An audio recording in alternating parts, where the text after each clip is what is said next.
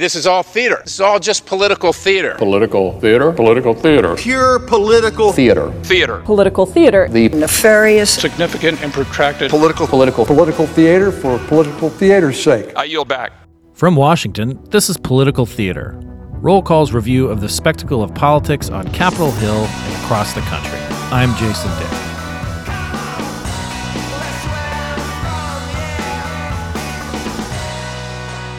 Infrastructure Week finally happened. After years of being a punchline or shorthand way of referring to Washington gridlock, Congress passed a bipartisan infrastructure bill, and President Joe Biden will sign it this coming Monday. Then comes another hard part getting all those roads paved, bridge repaired, and what have you. One of the key figures who will make that happen is Transportation Secretary Pete Buttigieg. Buttigieg, a former South Bend, Indiana mayor and 2020 presidential candidate, is an unapologetic policy nerd. He's also the first millennial to be a cabinet secretary. And CQ roll call staff writer Jessica Wehrman has been observing him from her post as our transportation reporter. She's going to join us on Political Theater to discuss what the infrastructure bill does, the challenges uh, to making it actually all work, and her observations on Buttigieg. A little later on, I'll discuss the new documentary Mayor Pete with filmmaker Jesse Moss. The movie, which starts streaming on Amazon on Friday, takes an in depth look at Buttigieg's 2020 presidential run and offers some pretty candid looks at his personal life, particularly his marriage to husband Chasten. But first, Jessica Wehrman. Hi, Jess. Hi, how are you? I'm great. How are you? I'm not too bad. I liked your lead up because it made me think I got this image of Mayor Pete driving like a bulldozer with his little hard hat on, or I don't know how you fill in a pothole, like with a little spatula type of thing. I don't know really, but you, there was a good visual there. So, so it, and in this documentary that I, I spoke to, uh, did you get a Jesse, sneak peek at it? I, I, did. I got a sneak peek of Pete, uh, uh, Oh. and uh, talking to the filmmaker, it's uh, it, it's interesting. There are there are images from his time in South Bend because he was still mayor when he was running for president, and he literally has like a shovel and he's like filling, you know, street, you know, fill and Does he own like a that. giant scissors? Uh, he, I didn't. There was none of that. He he Oh. actually looked like he liked to get dirty as opposed to just like snipping the ribbon, Which is Uh, not really something you think of with Mayor Pete. You don't think of him. You think of him as like a nice little nerdy policy guy. So. right, right. Not with a spatula, filling in the potholes. I guess there's a spe- I don't really. There's probably or, a better or more term of a for it. shovel, or Maybe yeah. a shovel. I don't Yeah. really know. I've never really filled in a pothole, so Me neither. Me neither. but, but but before let's that's actually a good segue because like he will. I mean, I'm guessing you're right. He is going to do some ceremonial stuff. The Democrats, I think, are Oh yeah. hoping that some good press with the infrastructure uh, bill as it gets implemented will help them in their political future. The 2022 uh, midterm elections are right uh, out out there. But let's talk about like you you have a story uh, that that's on uh, roll call now that uh, is a, is in front of the paywall and and um, and you talk about what uh, yeah we, it was very difficult to get this thing passed even just this year among Democrats. But now comes, you know, this thing where we actually have to get money from the Treasury to the Highway Trust Fund and all this like crazy stuff. What are what are some of the obstacles that Mayor Pete or Secretary Pete, as it were, uh, and his team and the rest of the federal government will have in getting these uh, shovels full of asphalt, so to speak? for him get to get this. I'm going to just keep saying spatula, Spatula. just because I don't know. I, I just like the image of it. Anyway, Did you cook eggs this morning? Is no, that why I didn't. I don't know why this is just. It's sort of a weird. So sorry, podcast listeners. Anyway, um, so this is going to. This is a huge bill, right? This Mm-hmm. Yeah. is 550 billion. That's just the new spending part. So Mhm. that's in addition to all the old authorized stuff because you know you had a surface transportation bill in here, you had water bills.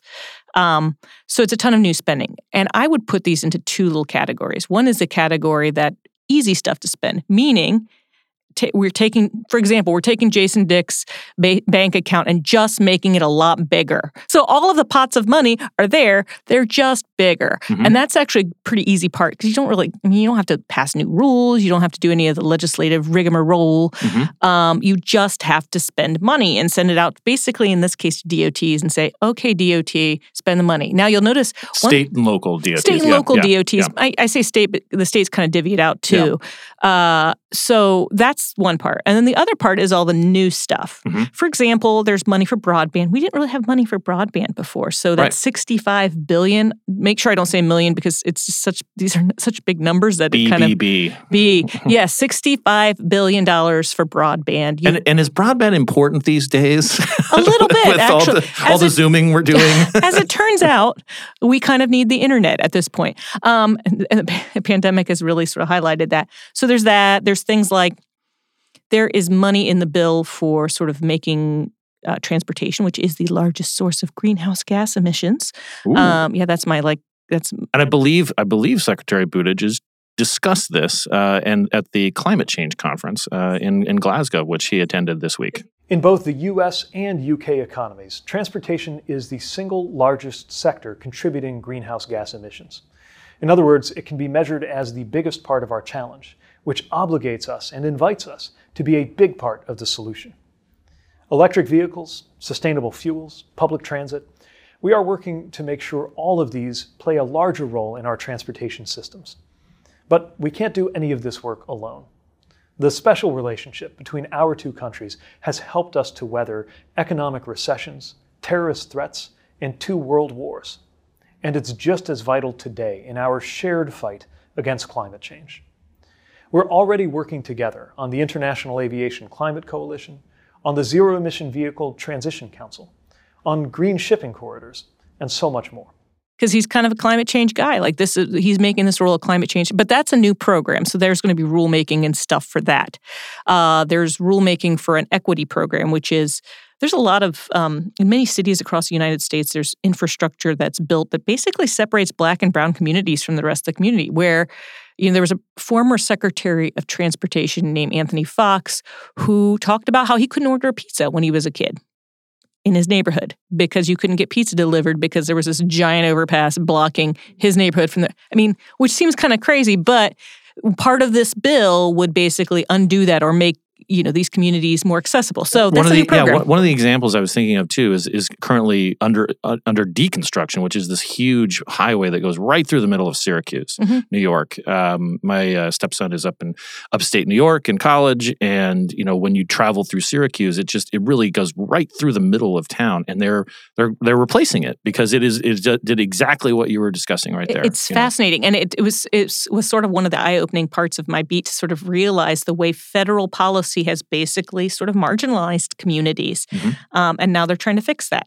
It's not a ton of money, but it'll take rulemaking, it'll take bureaucracy, and some of these things take a lot of time. I mean, I was thinking when I was reporting this story about the 2018 FAA reauthorization bill, which by no means is of the scope of this legislation. Well, they're still trying to implement stuff Mhm. from that. In fact, there's like three provisions from the 2016 FAA reauthorization that they're still working on.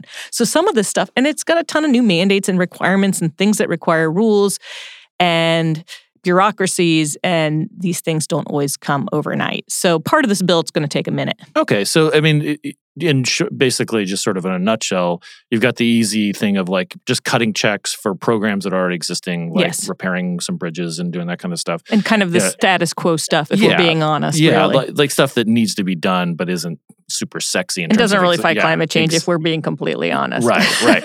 and then there's this other these other programs which, as you said, are addressing Mhm. equity issues, trying to make sure that you know highways don't cut off like you know minority Mm-hmm. communities from the rest of a of a city, climate change, and you know broadband, all this kind of stuff.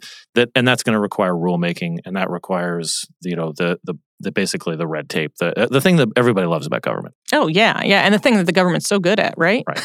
so this is this is you know, and you mentioned you know the, these two reauthorizations from 2016 and 2018. I mean that's you know two other previous administrations, the Yes, Obama the administration and Trump administration. Yeah, I mean, we're really covering the so.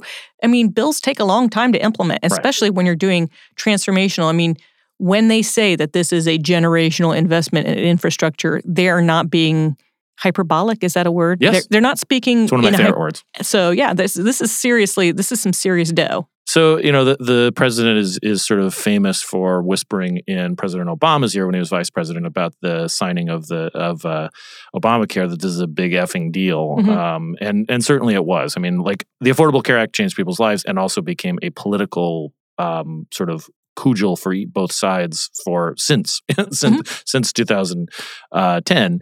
Uh, so this is a BFD also, right? It is, and The I, I- BIF, the told me- bipartisan haven't infrastructure checked this package. out. Yeah, I haven't checked this out, so you may want to fact check me on this. But someone told me that Biden's granddaughter actually tweeted, "Hey, Grandpa, this is actually a BFD." yeah, so which is kind of if that's true, that's awesome. Um, yes, so he, but so now the key thing is he he, needs to sort of do a couple things. Um, the midterms are coming up Right. really quickly, so he needs to demonstrate some progress in order to show Americans that their lives are changed for the better because of this bill. It's one thing to say, "Hey, we passed this bill, that's great," but Americans need to have that perception that this is something that has helped them Mhm. and improved their lives. And Biden was up in Baltimore uh, this week, and he was standing in front of all these, you know, uh, shipping containers. Port of Baltimore is one of the biggest shipping, uh, uh, you know, sort of ports uh, in in the world. Mhm. And um, you know, he was making the the case that this would would help break the supply chain problems we're seeing, address inflation, all this kind of stuff. But last week, we, uh, we took uh, a monumental step forward as a nation. And we did something long overdue and long talked about in Washington, but almost never actually done. The House of Representatives passed my bipartisan infrastructure bill. Along with another plans that I'm advancing, this bill is going to reduce the cost of goods to consumers, businesses, and get people back to work. Is that is that hyperbolic? Also, I mean, it seems like that Well- inflation and the supply chain is a very short term thing, and this bill is a very long term. I mean, he better hope it helps it because this is this is going to be a long. I mean, this is something that Americans are palpably feeling, and if they're feeling it in November of 2022, then he's going to have some problems. Um, the supply chain thing, I've been actually doing some reporting on that, and it's so complicated and so multi-layered that it, it would be easy to say, "Hey, guess what? The bipartisan bill is totally going to fix this." It's not going to totally fix it. There's a lot of different issues along the supply chain, and it's kind of pandemic related, and it's not just here. I mean, if you go to China, there are supply chain issues there. There were manufacturing issues where there were factories that were shut down. Um, they they can kind of pick around the edges to try to solve or address a problem, but I have yet to find anyone who's found the panacea for this, where you can just you know pull this lever and the supply chain problems are fixed. They have to just unra- I like so I don't know if you have I think of jewelry and I think of when you have a necklace that's all tangled and you have to you get this knot Yep. undone and then the next and the, that's kind of what this is. I mean, it's sort of and some of it's private, you know, eh, private companies. But the bottom line is shipping things is so much more expensive that I think that's inf- affecting inflation as well.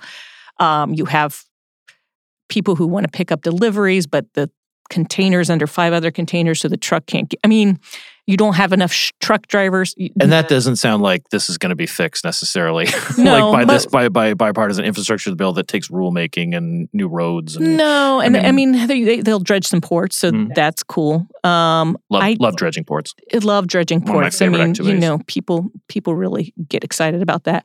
Um, but yeah, uh, it, it will help some things, Mhm. but I don't think there's one thing that's going to help. I mean, it's going to take a little bit, and part of it's pandemic stuff. Yeah. Sorry, we live in this time that's this historic. I mean, you live in interesting times. We live in this time that unfortunately has caused these problems, among other things.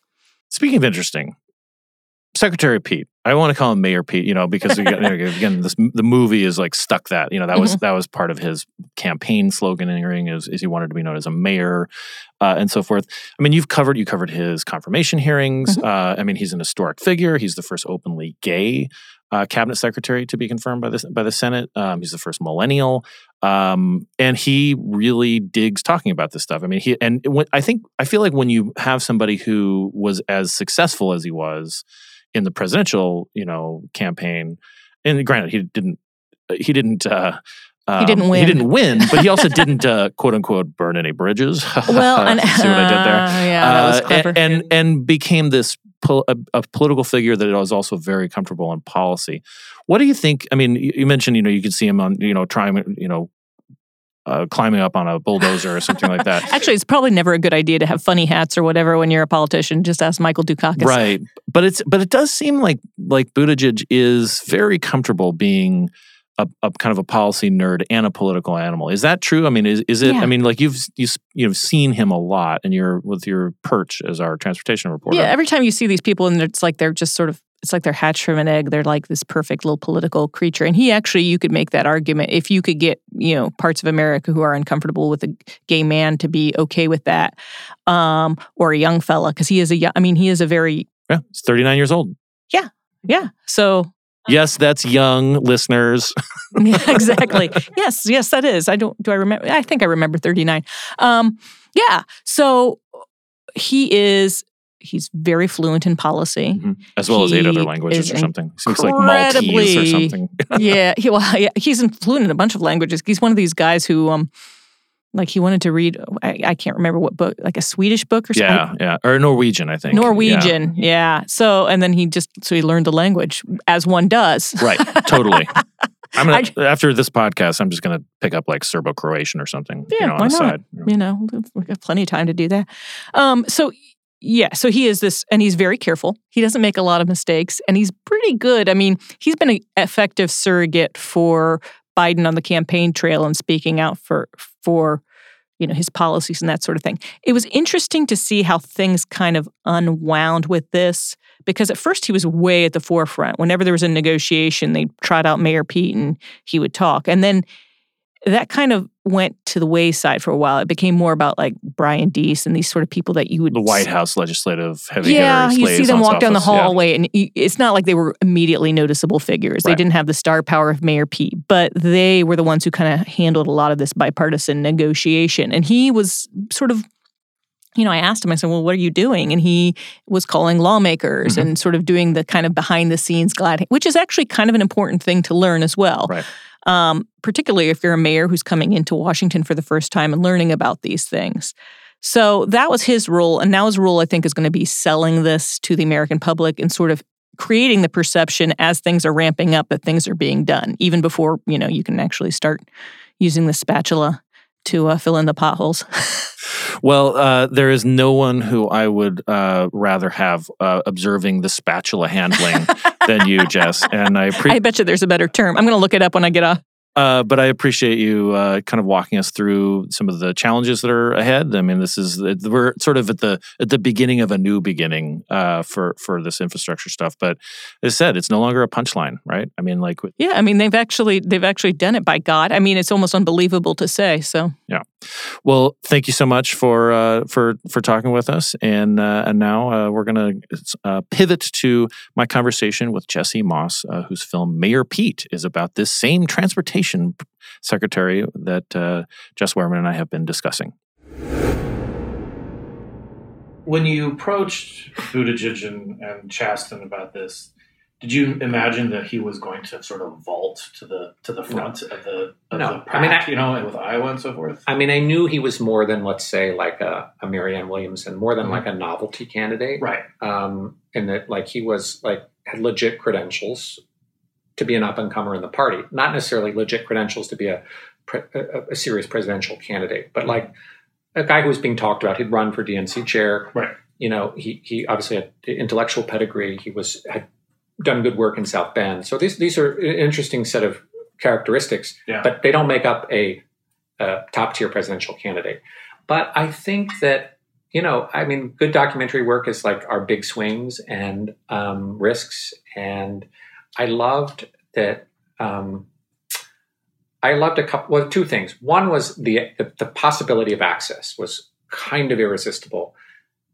The prospect of like being on the trail was a big deterrent um, because I think it's very hard to do good work, as you know, I'm sure. Especially And when it's zero degrees and Cedar Rapids. all of it, and it's the same. It's the same stump speech you saw, you know, in Yeah. somewhere else in Iowa. What are you going to get right?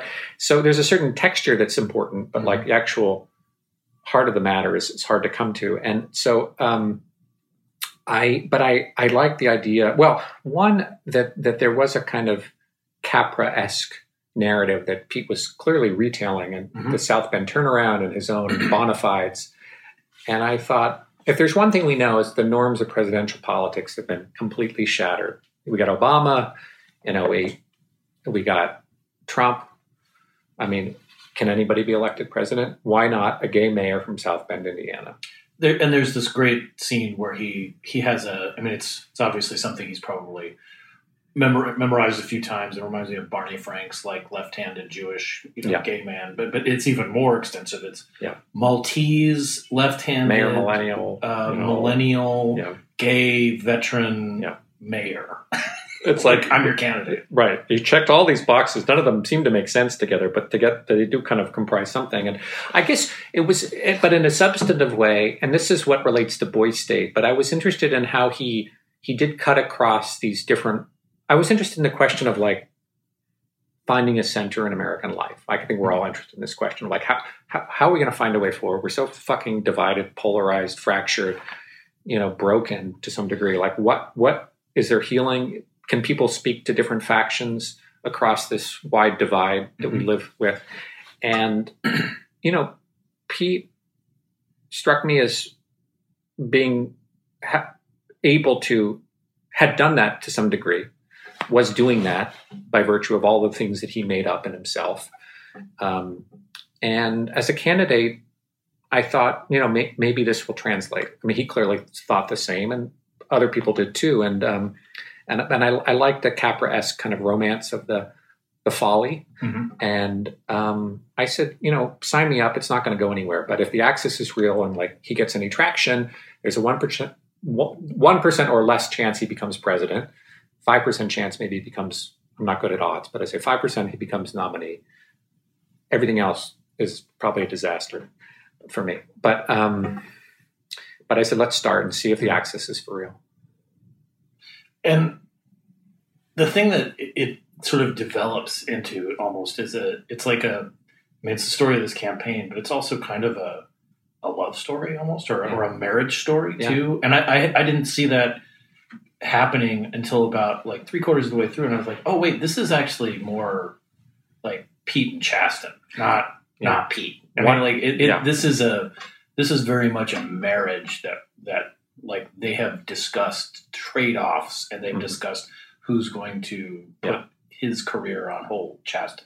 Uh, and and I I did they ever express any regret about granting you that access when they're having those sort of moments that are very awkward, like when Chasten Yeah. is challenging him on what he says or how he comes across and how much how Yeah. gay he's going to be in front of different crowds? Yeah, no, I'd say 100%. Uh, and that it, um, I, I feel like the, the film is a kind of bait and switch. Uh, I think you go in expecting a certain conventional political narrative, and actually, it is a love story, and it is a portrait of a marriage. And I love that it's actually it's a portrait of a marriage in which one of the partners happens to be running for president. I mean, if if you told, I didn't really, I wouldn't have formulated that pitch when we started the project but i think what i discovered really quickly was like that was my purchase in telling the story. I was interested in that. I, I was less interested in other things. And i connected with chasten and immediately recognized that that seeing pete from chasten's perspective and their relationship together was a sort of way to understand this somewhat inscrutable person who is Mhm. pete who's a remote person and clearly Chasten understands him and knows him probably better than anybody other than his mother, or, you know, and and I liked their interactions together. I saw pretty quickly that they felt very real to me. And one of the first scenes I filmed with them together was actually when Ch- Chasten is talking to Pete about the speech he gives at the Victory Fund about coming out, and it was like I was like, "There's nobody in the room but me. I'm filming this scene. They've let me in." And it's like real. Heavy. It's real. Yeah.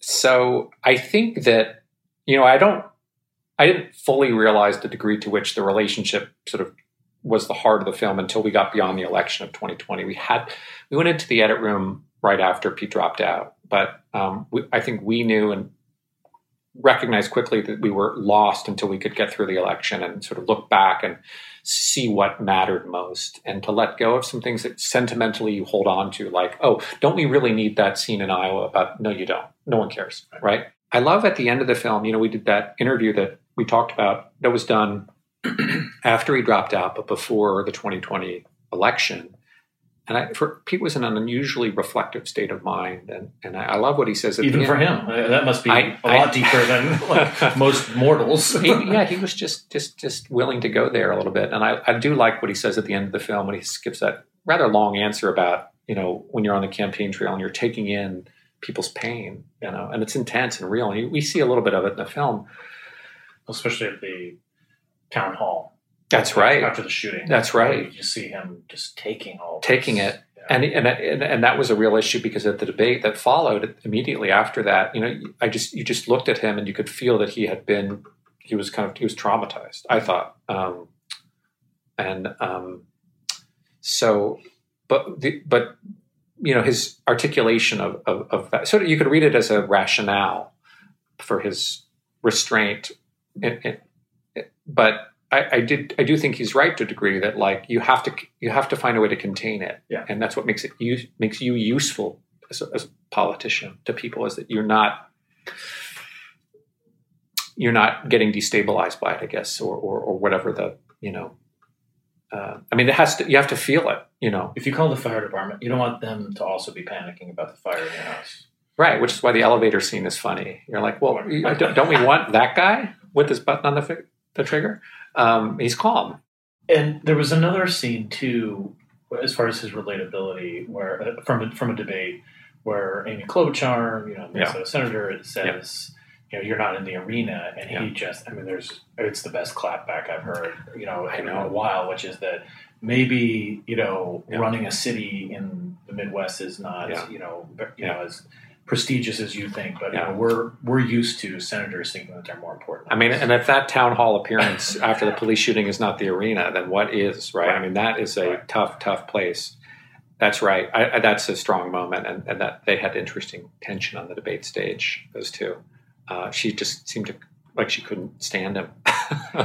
Yeah, it, it it's it is it was interesting. I mean, I watched so many of these debates, Yeah. and and seeing the dynamic that so many people didn't know what to do with him. Yeah. and that Biden was able to just sort of kind of keep going past past him. Yeah. um, Yeah. I mean, I don't know whether that was because Biden liked him already, Yeah. and was already thinking like, I'm not going to lose to this kid. And, Yeah. and I'll tap him for the cabinet. but it's true. Pete, Pete never, unlike Kamala, never attacked him directly in the debate. Um, yeah, yeah, Yeah, there's a there's a nice scene between them at the Iowa State Fair, where and it seems genuine. Where he says like, Yeah. "Such a great guy," you know. He says and- it and does seem it- genuine. Yeah, Yeah, I don't, I don't know what other interactions they. Actually, I filmed a nice interaction with him and him and uh, Kamala and, and her husband Doug Emhoff um, in, in New Hampshire. Uh, those were, I mean, those sort of nice serendipitous moments. You know, we didn't spend a lot of time on what other candidates were up to because it was sort of to get lost in the weeds a little Well, bit. with twenty of them, you- you'd have you'd end up Yeah. with a nine hour movie or something, or or ten hour movie. Yeah, um, but it was nice that, that Biden does show up and that with that cameo, and you do sense, I mean, something that pays off later. That there is some kind of chemistry there. I think Yeah. it's real. or or you know, Biden seems to get also the the coalition, if you will, that the Democratic Party is it's got to have younger people. Yeah. It's got to have it, it has to keep you know a lane for as many constituencies as possible, whether Yeah. whether it's blacks, women, Yeah. gays. I mean, like, there's Yeah. he's I think he is more acutely aware of that, Yeah. and I think that's what hurt him in 2016 a little Uh-huh. bit. You know, I mean, he did, didn't run obviously, but. I think there was this sort of whisper campaign like this guy is old news and he doesn't get what the new Democratic Party is about. Right. Right. And Yeah. he probably understood it better than most people. Yeah, and I think that's that's the bigger conversation that will hopefully come out of the film in part, which is like, wh- wh- what is the future of the party? Who will lead the party? Um, that's not, it's not just going to be one person, but um, what what should that person look like? I mean, I like that question that's asked in debate prep. That is some. I think one of his aides says, you know, Amy Klobuchar said, I think that you know, if you were a, a, a, a woman, like you wouldn't be getting this kind of attention. You know, I think that I, I think that's that's what what the statement is. Um, and I think that you know he he he sometimes. I mean, that answer he he you know he has a good enough answer for that. I think, but but he does sometimes struggle. I, I mean, the scene in that church in in Dallas where he's challenged um, about white privilege. about white privilege. I mean, I just I think that that's um, you know I, I, the the film is not you know I, I respect Pete you know uh, and I like Pete. I spent a lot of time with him and found him to be a very kind person and um, I do uh, value what the campaign stood for and its message of inclusion and belonging. Um, but also, you know, needed to be honest about the moments that were hard. You know, when he got called out. You know, and uh, I think they're real. Um, Have he and Chasten seen the movie? they have, yeah. Yeah. What kind of feedback did they get? Uh, you know, I think Pete would have preferred to see more policy in the film. of course he would. Right. Uh, You need some more charts. Chasten, maybe just more of himself in the film. I, I don't know. It's a good place to stop. Okay. Um, thank you so much.